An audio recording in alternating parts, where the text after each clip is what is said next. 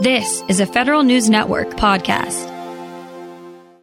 For several years, the Centers for Medicare and Medicaid Services has been shifting its payment incentives away from transactions and toward patient outcomes. Health and Human Services has an office dedicated to building data capacity necessary for doing what it calls patient centered outcomes research. That office enlisted the National Academy of Science to give HHS guidance on building data capacity. Now the report is out. For details, Tom Temin spoke with George Isham, the committee chair and a senior fellow at the Health Partners Institute. Now, this is an interim report. Give us the context here and the sense of where this fits in what you will finally do for HHS. Well, the report uh, summarizes the uh, committee conclusions from the first of three interim workshops, and then there'll be a final report that's issued. HHS benefited from the reauthorization of the PCORI Trust Fund, in that they have 4% of that trust fund to enable data structures to enable research. And that money is authorized, I think, to be expended over the next decade till 2030. So they're eager to get their strategic planning done and have input. So we designed three workshops, all of which have been uh, now carried out. This is the first for which there's a report. And they asked us actually to summarize the workshop as well as provide our high level conclusions relative to that report. That's where we stand now. We have two more to issue the report on, and then the final one will integrate all of the findings and, and, address the overall sort of findings and conclusions of the committee. And that'll be available early next year. Fundamentally, this office, the Assistant Secretary for Planning and Evaluation, this is an HHS, not a CMS office, so it's a little higher level than CMS within the hierarchy. What fundamentally are they looking to do here? Well, I think you pretty much almost covered it as, as well because they do coordinate this portfolio of projects for building data capacity to conduct patient centered outcomes research. And they asked us to identify issues critical to the continued development of data infrastructure for patient centered outcomes research and contribute to the development of their strategic plan for the expenditure of those funds over the next decades. And so this activity, both the three interim reports, as well as the recorded workshops, which are now available on the National Academy's website for those interested, that input informs the working groups, which are already working, I understand, at HHS on this project, and will help them in terms of forming their strategic plan to expend these funds. And what are the data infrastructure elements here. I guess it sounds like basically they need to know what are the sets of data, what are the sources of data they need such that the research they do can give them the results they're looking for, give them the answers they're looking for. I mean, you're talking about the data itself more than information technology to support it all, correct? Well, it's complex because the patient centered data structures for American healthcare are fragmented. And the reason that these data structures need coordination for the purposes not only of research, but then on down the road for patient care. And then, as you indicated in your introduction, uh, ultimately for appropriate incentives to be applied, is the fact that they're distributed among a number of federal databases as well as private databases. Both private databases in terms of the health system that you go to, your doctor's office, medical records, as well as hospital structures. So, the challenge or problem is to coordinate those structures to make sure they talk to each other. And when you're doing research, to make sure that the information is available to answer the research questions about what best treatments people need, as well as maintaining their health. We're speaking with Dr. George Isham. He's Senior Fellow at Health Partners Institute and a Senior Advisor for the Alliance of Community Health Plans, and also chairing a big National Academies effort on behalf of HHS. And tell us who participates in general in these panels that are recorded and what it is they're looking for in the data structures in the panels that are uh, convened by the national academies, they are looking for a diverse membership of both emerging leaders as well as those experts with decades of experience in broad fields that relate to the charge to the committee. And in this case, that included the fields of patient centered outcomes research itself, research methods, statistics, and demography, computer science and data infrastructures, as well as patient engagement and patient perspectives. And we had 15 members on the committee that sort of represent those different disciplines and perspectives. As chair, I'm actually not an expert in any of those I'm more from the healthcare systems, but experienced in the academy process and so forth. So my challenge is to make sure we're all on the same page and we reach appropriate conclusions that are useful for the purpose of the study. And this is a challenging field because, in addition to some of the data issues that all domains have, such as the ontology, the naming of things have to match up and so forth, so that an equal field in one place means the same thing as a field somewhere else. But also in the health area, there's an enormous and kind of scary privacy regime that just simply must be followed under HIPAA and some other federal laws and regulations so that when you combine data from various sources for research, that is always topmost in pretty much everyone's mind. Fair to say? Um, there are many, many issues, and the issues that are related to privacy and so forth will be addressed as we work down the line. That's certainly one of the issues.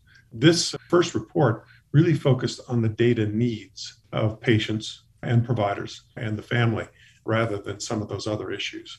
That last report that we have will take on the integration of many of the issues that are related to this. So, Fred, I just can't add any uh, additional information about privacy or security at this point. Well, trust me, it's on its way for the for the future workshops.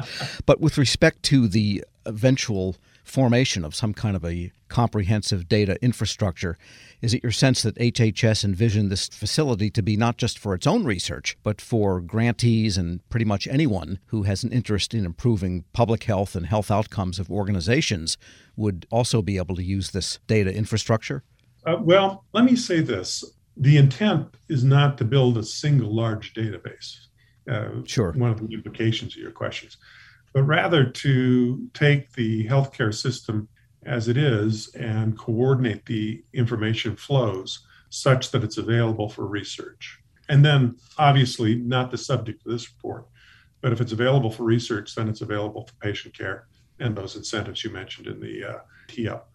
So, some of that information, given the nature of health and healthcare, is in federal databases. Some of them not in traditional healthcare databases like economic data or social data which we're realizing is increasingly relevant to patient centered outcomes. And then others are in those federal databases, Medicaid data, Medicare data. But quite frankly, many of them are in private databases. So that's not going to change anytime in the next 10 years, I'm sure. But I'm not a I'm not a seer with respect to healthcare reform.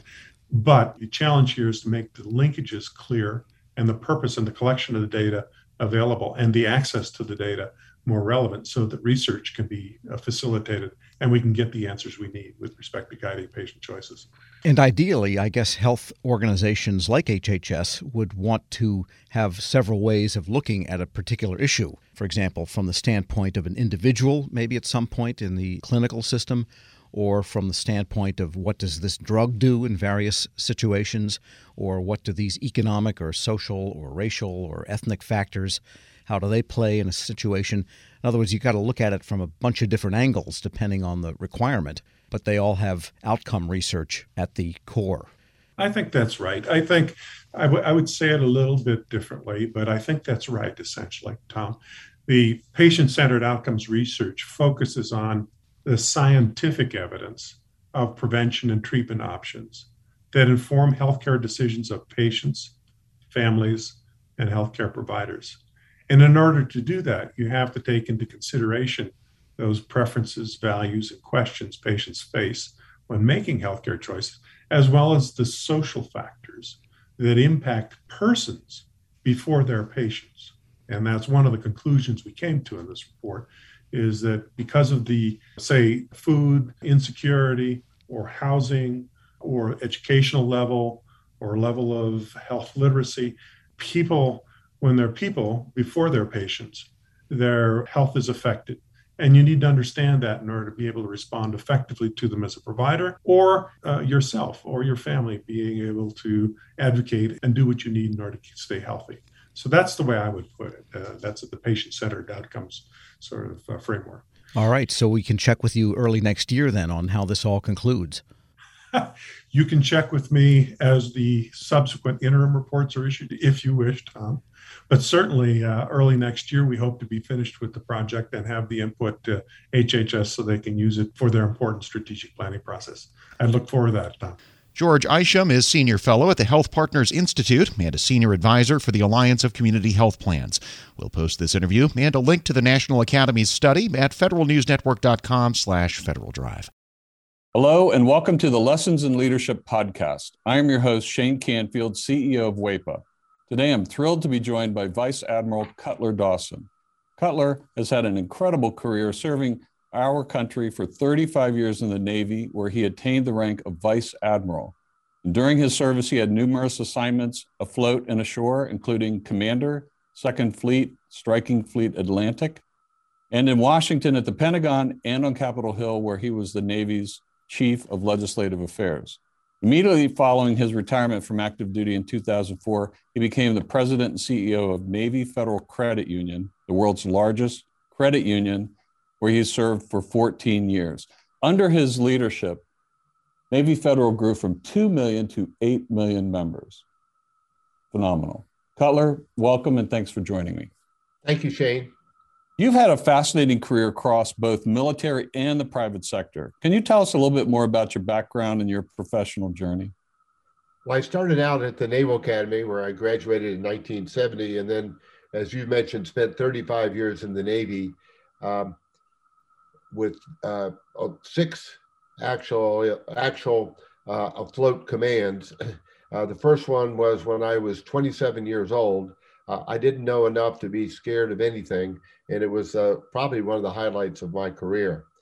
Um, and then after I retired after 35 years, I went to uh, work at Navy Federal Credit Union as the CEO, where I spent my next 14 years. Um, I'm I'm currently retired and enjoying life, and um, it's been a great run for me. How would you describe your leadership style, and how's that developed over the years? My style has been quite con- consistent. Um, I believe, and I've learned this in the Navy, that you have to go to the deck plates uh, to see what is going on. And you have to learn what your people do and how they do it so you can help them to be better at it and more efficient and more productive. Um, it's um, something that you need to do all the time. Um, I remember I used to tell folks that um, you don't want to retreat to your cabin. And what I mean by that is um, the longer you're in a position, the less you think you have to get out and about. But that should be the opposite. You should get out and about more because people change, situations change, and you've got to figure out a way to get to them and find out what they're doing and where what you can do to help them. Uh, I we'll talk a little bit more about your book, but I read it um, from Sea to the C suite. Fantastic read. You talk about the deck plates in that um, as well. I would encourage everyone to get a copy of this and read some more detail about going to the deck plates. Cutler, who was the most impactful leader in your life, and what quality did you admire about them? I had numerous while I was in the Navy, but uh, the quality that that I enjoyed the most was the leaders that got to know me as an individual and that they cared about me. And I could tell that they cared about me. And they were not only my leaders but they were my mentors. And um, I remember um, one particular one Bill Schiffer when I had my first assignment at the Pentagon um, I would go in to see him with my problem of the day and I knew that he had numerous problems of his own, but he would stop and he would focus on me and he would make me feel like I was the most important person in his world. Um, and I, I tried to do that um, throughout my career. But really, it's about caring for your people. Cutler, in reading your book, there was a quote you used that you used to inspire those people that work for you. And it really got my attention. And it was it was you are the captain of your own ship. I wonder if you can talk a little bit about what that means and how it was useful to you and the leaders you were developing. Uh, absolutely. Um, what I mean by captain of your own ship, when you are the captain of a ship, sometimes you're in the middle of the ocean and you don't have anybody to turn to to make decisions. You don't have anybody to turn to ask, what should I do now? You have to be the captain of that ship. And I, I translated that um, into, let's say, Navy Federal's organization, where I would tell branch managers that I said, You are the captain of the ships of Navy Federal. you're the ones that are facing the, the members or customers, as others call them, every day. And you have to make decisions without a lot of guidance in some cases and without a lot of time. So be the captain of your own ship. Step up, uh, make decisions, uh, do what you think is right, and you never can go wrong. I think that is so important. And you have to give your people a little bit of latitude to take some risk as well, because there is risk for them in doing that and risk to your organization. That's right. And, and I mentioned that I, took command of my first ship uh, with five years in the Navy, and I was 27 years old. Well, my boss had 32 years in the Navy, and um, his his guidance to me when I first met him was, Cutler, you do the right thing, and I'll back you up all the way. What a wonderful way to to spend an assignment with uh, with backup and and guidance like that. What what great great advice. Uh, it's clear leadership is a topic you're passionate about. You wrote the book we mentioned before, um, from Sea to C suite. Can you tell us a little bit about that project? Yes, when I was at Navy Federal, I would tell sea stories uh, as parables to get my point across. And um, folks would tell me, Cutler, we like your stories. It gives us a picture of what you're trying to tell us. Now, what else are they going to say? They work for me, but uh, uh, I took it as a compliment, and it was. And my wife encouraged me to write a book, and I needed a co author to help me. And I found a lady named Taylor Kiland who was the perfect, perfect co author she turned in my stories into wonderful chapters um, that I'm very proud of. Where can listeners find a copy? Well, you can get it on Amazon, uh, and you can also uh, get it on the Naval Institute website. Uh, and I might add that um, any proceeds from the book, Navy Federal uses uh, to give to charity. Fantastic. Cutler, thank you very much. Really enjoyed your time and your lessons and in leadership and sharing with us your life story. And, and uh, I've learned a lot both from talking to you today and reading your book. And thank you very much for your time. It's my pleasure. And I, I, I would like to add one thing, if I could, Shane. Um, during my assignments in Washington, D.C., I gained the utmost respect for the civilians that work here every day. They're hardworking, they're dedicated, and they they have my eternal gratitude. Uh, I got to come and go from the Pentagon. They stayed every day and worked in Washington when I got to go out and um, enjoy being at sea. Perfect. Thank you. Yeah, WAEPA serves civilian federal employees, but your comment is well taken because the interaction between the two is is continuous, it's nonstop, and it's critical. So uh, the career civil servants, as well as career military, uh, our country would not be where it is today without them. I totally agree, and and I can tell you from the U.S. Navy standpoint, uh, we couldn't operate like we do without them being the backbone of what we do. Thank you very much for your time today, Cutler, and to everyone listening to Lessons in Leadership podcast. We'll see you next time. Helping your employees learn new cloud skills helps your business become more agile, more resilient, and more secure.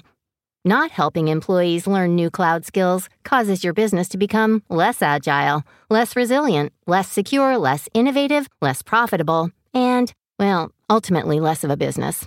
Don't become less of a business. Try Pluralsight and get your employees everything they need to learn new cloud skills. Learn more at pluralsight.com/vision. This episode is brought to you by Zelle.